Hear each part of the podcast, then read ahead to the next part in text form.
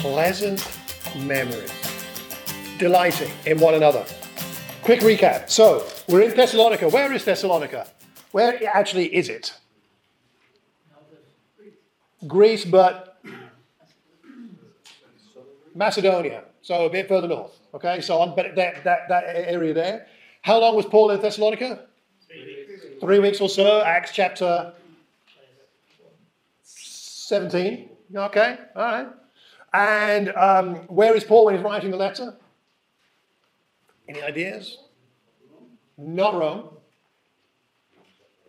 He's probably in Corinth. He might be in Athens, but that's in the, in the south. Okay, so he's gone south, Athens uh, and uh, Corinth. And uh, how long is it since he's been in Thessalonica, roughly? About a year. We don't know exactly, but something around a year since he was there. So it's it's nine months and a week. No, sorry, 11 months and a week since they saw him and he saw them. That's quite a while, isn't it? You've only known someone for three weeks, and then 11 months and a week later, they're, they're you know, they're thinking about you. They, the, the, the, Paul and the Thessalonians, created such special, such a special bond and such great memories in that short three-week period that basically a year later, Paul has pleasant memories. They have pleasant memories of him. They truly, as a fellowship, delighted in Paul. He delighted in them. He, they delighted him with the fact they had pleasant memories, and he was delighted to hear they had pleasant memories. This is the kind of relationship that Paul has with these Thessalonians, and it is a model for us as to how our relationships are meant to be, how God has designed us to be as a Christian fellowship, is to be people that create pleasant memories and who delight in seeing one another. And if we could just do that, wouldn't that be a great witness to the world? I mean, there's some other things we can do, but if we could just be the kind of people who delight to see one another, that would tell the world something, wouldn't it? It really would. Delighting in one another. There are lots of things to be delighted in in life, aren't there? What are some things that we delight in? What do you delight in? Like it lights up your face. Like, oh, good. A new baby. Huh? A new baby. A new baby. Whether it's yours or one of your children's. Right, okay, grandchild, grandchild baby. Okay, so a new, a new grandchild baby. Yeah, okay, so what else do we delight in? My wife. That is the correct answer, Charlie. Charlie wins the prize. Your wife got that in quick. Well done. What else do we delight in? Passing a test. Passing a test. Okay, getting a good mark and passing. What else? Good food. Good food. Good food. For some people, it's just food. But even better, good food. Okay, what else? What delights? What was that? Sticky toffee pudding. Sticky toffee pudding. You're talking my language. With custard? With custard. Okay, very good. A job well done a job well done, satisfied. Uh-huh. what else? Thank you cards. Thank you cards. When people write you a thank you card. That's a delight, isn't it? Especially when you're not expecting it. Mm-hmm. Surprised by a, a, thank you. Simon? When you're watching Okay, like good news from a disaster, but some good news, like someone escaping from the rubble or something like that. Yeah, that's delight. That's a delight, isn't it? When, your team wins. When your team wins, whichever team that is. Uh, yeah, I know what team it is in your household. Of course, it's Vicky's team, her netball team, right? It is. What's their name again? Leeds Rhinos. Okay, when the Leeds Rhinos netball team wins, then the Oyashala house is full of delight. Yeah, when your team wins. Lots of things we delight in. Some of them are, are, are things like sport and things like that, or food. And some of them are about one another. And we're going to learn a few things today, I think, in this passage. So, what I'd like to do is I would like to kind of talk through the passage and look at the relationship between Paul and the Thessalonians, and then draw out a couple of practical things we, I think, might find useful. I hope so. So let's go back to the text here. And in verse, uh, where are we? Verse 6. Okay. Timothy has just now come to us from you. So, Paul, remember, Paul earlier in the chapter and in chapter 2, he says, I really wanted to go and see you. I've tried again and again and again. And what stopped him? Do you remember? Do you remember what got in the way of him going himself? Only one thing was able to stop him Satan. The devil himself was the only thing that stopped him from going. It wasn't circumstances, it wasn't resources. The devil actually stopped him, which is quite something when you think about it. That uh, what stops me from fellowshipping with my friends? Uh, tiredness, the rain, it's cold, can't be bothered, got a headache. Satan was the only thing that stopped the fellowship here for Paul with them. Anyway, so he's, he can't go, but he sends Timothy. Timothy goes, he comes back, he gives a good report. In fact, the, word, the good news there, good news about your faith and love, that word is gospel. So he's got the gospel about faith, their faith and love. It's good news. And faith and love is what they are known for. And of course, that's what Paul says in Galatians 5, verse 6. The only thing that counts is what? Faith expressing itself through love. Faith expressing itself through love. That's all that counts. And he says that's what they have as a strength. He's told us you always have pleasant memories and that you long to see us as we long to see you. Uh, they, there's desire to be close. And therefore, brothers and sisters, in all our distress and persecution, we are encouraged about you because of your faith. Distress and persecution, there, the words in the Greek mean like a choking, pressing care. The kind of thing that makes you feel like you're, you're, you're claustrophobic. That's the kind of concern that he's had, the problems that he has at the moment in his current distress where he is and persecution, uh, which is, again, a crushing trouble. So it's not like it's a bit of an annoyance, what's going on for me right now. It's that I'm, I'm, I'm being tripped up, I'm being suffocated, I'm claustrophobic with the persecution and the troubles I have. But I've got good news about your faith. So I am overall encouraged. And that's one of the things that fellowship brings us. It brings us the capacity to be encouraged in the middle of all of our troubles because nothing's ever completely black and dark and empty and void and miserable if you've got a good friend. If you know you've got a friend, then you can cope with just about anything. But pity the man or woman in Christ who, who has all the troubles that many of us have and doesn't have a real friend in Christ. Yes, we have Jesus as our friend and we understand that, and He is enough. But that's not how we're designed to live with just that. We're designed to be in community to be there for each other, to support one another. And that's what's going on here. He feels this encouragement in the middle of a mess and a miserable time. He's encouraged. He says in verse 8, I love this phrase, for now we really live. Now we really live. Like it's not like he's not alive. I mean, he's living, he's breathing. But he says, I really live. And what is it that makes, makes him feel like I'm really alive now. I was kind of alive, now I'm really alive, is the good news about their faith. It's the good news of the pleasant memories that they have. It's a, it's a powerful thing. It's like, it's like Paul's been down there in Athens or, or Corinth, and it's like his life has been on hold, waiting for the news from Timothy. He sends Timothy off, off he goes. It takes quite a while journeying in those days. Might have taken weeks for him to get up to Thessalonica. He's up there for a while, a few weeks perhaps getting back.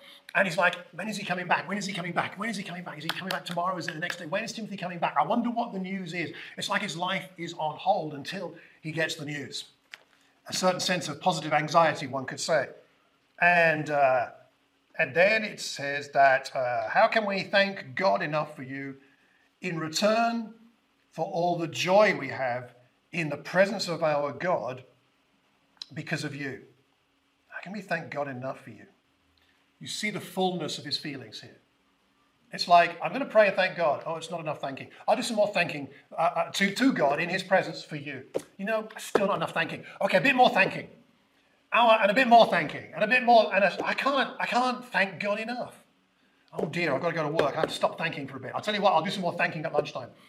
And then I got a phone call. I'll thank some more after the phone. I mean, he just, he's it, it overflows from him. Thanking God for these people.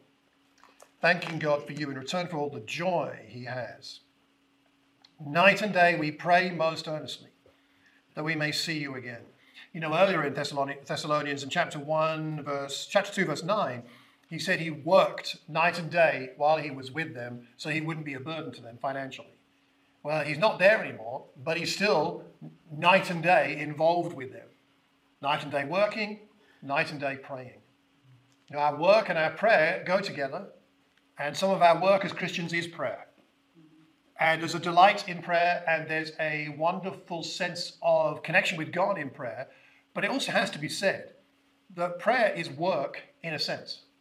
It does take something from you when you really pray from your heart to God and for people. And I'd like to encourage us just with our quick thoughts. If you find prayer hard, you're not, not alone, and it doesn't mean there's something wrong with your prayer life. Prayer, striving in prayer, is something we do. God, uh, uh, Jesus did it, and, and Paul did it night and day. So we may see you again. He still wants to see them. He's got some good news, but he wants to see them. Supply what is lacking in your faith. He wants to be a blessing to you. And then verse 11 to verse 13 is interesting because I think it's kind of a, it's like a model prayer. Sometimes Paul, in his letters, spontaneously kind of breaks into prayer. You see it in most of his epistles. And this is one of those examples. There's another example in chapter 5, towards the end of the book, verse 23 to 24. And you might find it a fruitful Bible study of your own to pick a, a letter like Thessalonians and look at the times when Paul is writing, but he's also kind of praying, and look at those prayers. And ask yourself what you learn about the prayer priorities to Paul and what he's trying to communicate. Because I think there's a reason why he writes them down. I think they're genuine prayers of his, but I think they're written down so that they could also be a model to the Thessalonians and perhaps also to you and me. And maybe you don't know what to pray about. Maybe you're stuck for something to pray about. Well, Psalms are always useful, but what about one of Paul's model prayers? What about taking this and praying about through this for, for other people? May our God and Father Himself and our Lord Jesus clear the way for us to come to you. God, clear the way so I can go and see a friend of mine.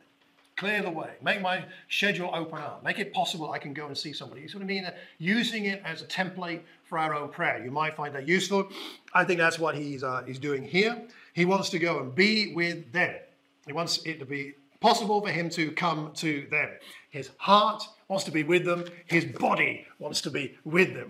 The, uh, he wants, in other words, relationship, not just communication. This is a challenge for our generation, more so, perhaps, than any other, because communication is easy. Communication is cheap. Communication is swift. But it's not the same as a relationship. It contributes to relationship, but it is not all of what relationship is. When I was a kid growing up, uh, making phone calls was very expensive. I may have told you the story before, but my father located the telephone of our house in the coldest part of the house. There was no heating in the, in the, in the little hallway lobby where the phone was. The, port, the phone was there, it was cold. There was also nowhere to sit down. So you couldn't make a phone call and sit down. Not only that, um, but I was told I wasn't allowed to use the telephone without permission. And uh, he, he bought, I don't know how he got it, I suppose he bought one of those egg timers. You know, that uh, you can flip over. And it takes three, it took three minutes for the sand to go from the top part to the bottom part. And it was mounted on a little wooden plaque and with a swivel thing, right? And on the plaque was written, three minutes a call keeps the bill small. So you had to, if you had made a call, you had to flip it over and you were watching it go down and you had to end the phone call before three minutes were up because it did, there was a big jump in price in those days between three minutes and more, where at least as I grew up. So that, you know, communication was slower and more expensive back in the day. For us, goodness me. I mean, you can get hold of pretty much anybody, anywhere, anytime with so many different means, right? But we must not mistake communication for relationship being together, there is no substitute for physical time together. Talking, praying, eating, laughing, whatever we're doing. Journeying, on doing a project together, serving together. There's nothing like it. Years ago, Penny and I had a, um, we had a, a like a, a, um, a they, were, they were engaged couples, weren't they? I was just thinking about that time when we lived in Wealdstone. They were all engaged, I think, right? So we had, there were several engaged people in the church, and we had an engaged couples mentoring sort of group. We met once, once in a while. and There were three or four or five in the, in the group. There's a lot of people engaged. And uh, the first time we met, we sat in, the, in the lounge, and I asked everybody, how did you first notice each other? Like, when, when was the first moment you thought, I'd like to get to know him better or her better? When did you first notice? It was fascinating because every single person said a variation on the same thing. So I'll give you examples. Uh, one person said, well, when they were song leading, I noticed. I thought, oh, I'd like to get to know them. Another person said, well, when we were teaching a class in children's ministry together, I thought, oh, maybe. Another person said, well, we were cooking food together for our family group. And I thought, I'd really like to get to know that person better. And it went on and on. Four or five couples. Every single person mentioned that they first noticed the other person when they saw them serving. There's something about being together or working together that deepens our relationships. And that's not to say everybody who serves together ends up getting married or anything like that. that's not, not the point. Not the point at all. But there's something about being in close proximity and doing things together that, that deepens and opens us up to a deeper relationship. Now, I, I really pray and hope. I, I think this church, from my perspective, I think we love each other. I think we, we like each other most of the time, I think, but you know, generally. I think we get along really well. But we must never be satisfied with enough of, I know some people, you know, or I got one good friend, or maybe two. We need more than that. We need to be a congregation which is known for the depth of its love. Depth, deep depth. And that will come about by a number of things, but at least not without being physically together. He's not satisfied with communication, he wants presence. I want to go and see you. Yes, Timothy's brought me good news, fabulous, but I want to see you. And what does he want to do? He, uh, he wants to strengthen them. May, may God strengthen your hearts so that you may be blameless and holy. And he urges them that their love increase and overflow. Increase and overflow. Because if it increases enough, eventually, it will overflow overflowing love. Churches that belong to Jesus Christ fundamentally should be places where love overflows within it and then overflows outside. But it starts here, right? If we're not overflowing here, we can't really overflow elsewhere. So let me let me draw a couple of thoughts to this, and then we'll uh, close. You can go to the next slide, please. Who's that? Ringo Starr. Do you, are you a fan? Yes. Yeah, fan of Ringo? I don't really know much about Ringo. He's, he's the one I don't know much about. You know, I mean, Paul and, and, and John and George, fine, you know, but Ringo. I was, uh, I was at home. Penny was Penny was visiting your, your, uh, her father, her father, and uh, I was at home, and I was, you know, it was late in the evening, and I was a bit bored. And I found myself uh, on YouTube, as you do. and I don't know what was happening, but, but some videos of, of Ringo Starr popped up on my feed. And I thought, you know, I don't know anything about Ringo. Let me find out some things about Ringo. So I watched a couple of things and watched some, you know, and it, it, it's jolly stuff. Um, and the thing, so there is relevance here.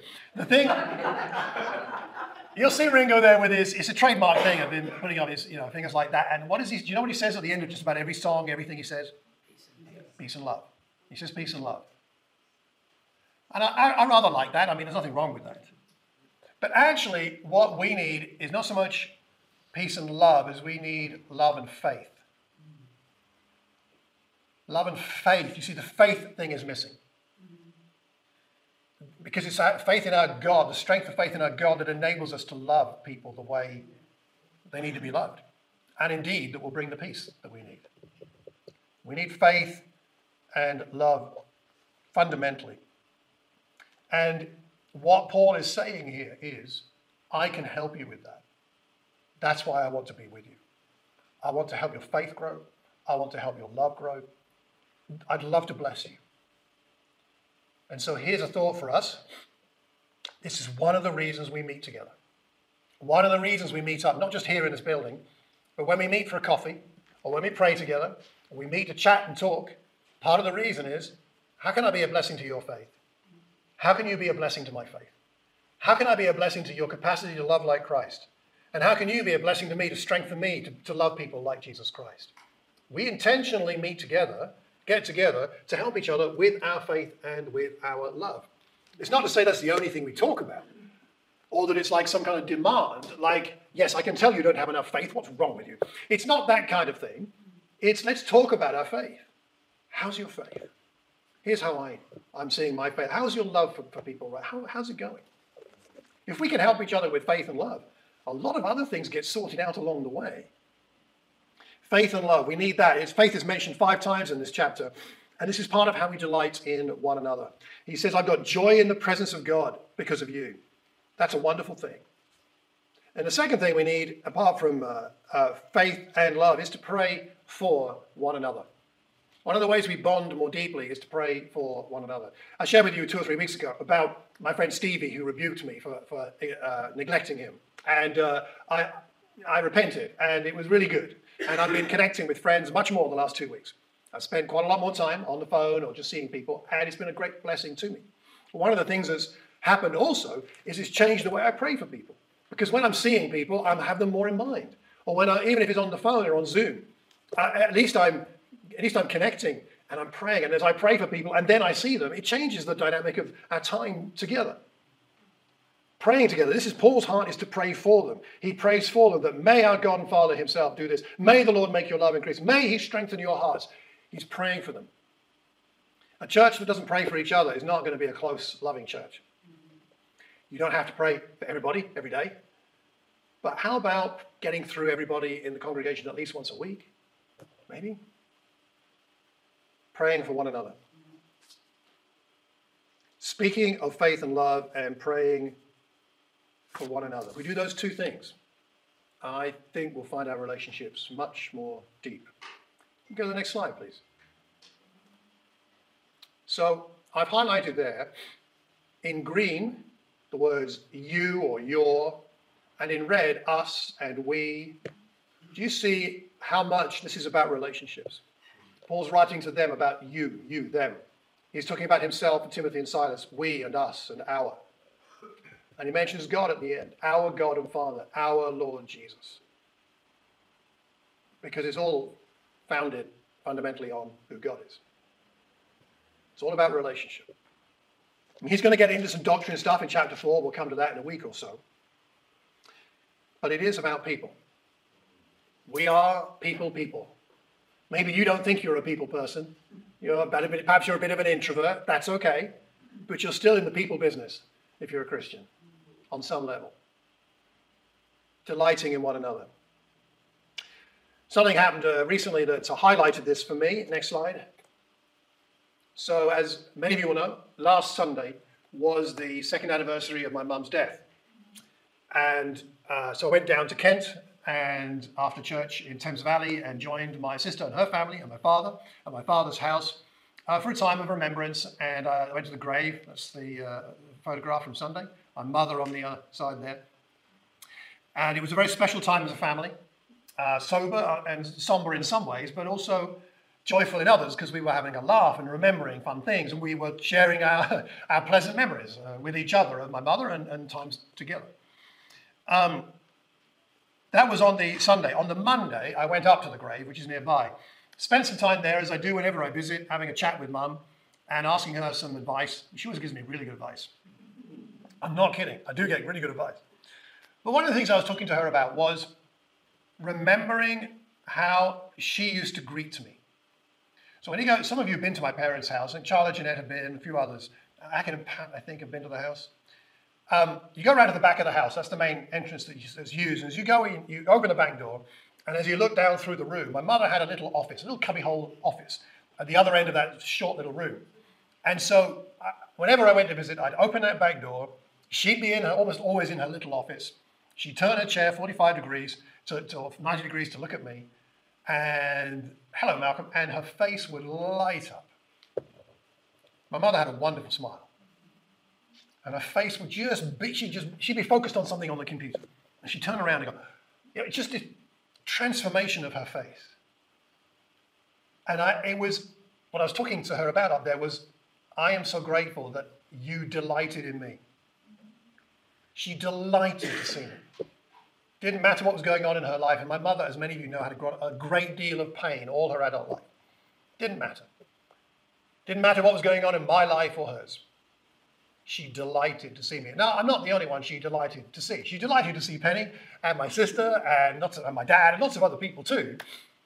But I remember, it was two years ago, but I, I was thinking about this, and I remember the feeling in me when I saw her delight in me. and how much it lifted my spirit. It's so powerful. So powerful. And you know, I think, I, I don't know anybody who delights in me in the same way as my mother did, right? I, I don't know. I mean, I know some of the time Penny delights in me, sometimes when I behave myself. Uh, it, it, depends. It depends on my behavior. But, uh, you know, it's. Uh, but my mother, it was like every single time. I don't know anybody who delighted in quite the same way. And it, it's powerful and it's in me, and I, can, I cannot ever forget it. But here's the thing doesn't God feel that way about every one of us? Doesn't God feel that way about you? When you wake up in the morning, God's like, oh, what a delight. Another day walking with my child, my daughter, my son on this earth. Another day. Wow. He delights. And if He delights in us, then we really should and can delight in one another. Working our way to that with a pure heart is really important. Reflecting on how we can delight in one another. Delight is a rare thing in this world. But it should be the, the norm in a place like this. Next slide. Our daughter Lydia is pregnant.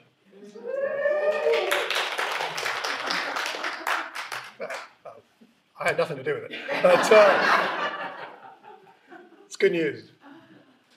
Know, I was thinking about delighting in the past, now I'm thinking about delighting in a new life in the future.